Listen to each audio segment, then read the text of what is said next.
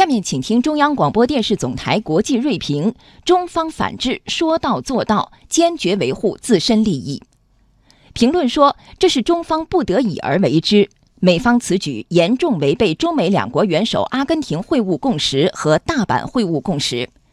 根据这两个共识，中美双方应当通过磋商解决问题。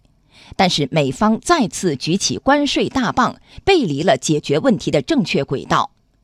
虽然美方近日表示部分推迟对中国商品加征关税，但是只要不取消关税，就必然损害中方利益。中方决定采取反制措施，完全正当。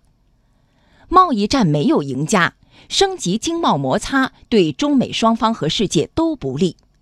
中方愿意采取合作的方式解决问题，但合作有原则，磋商有底线。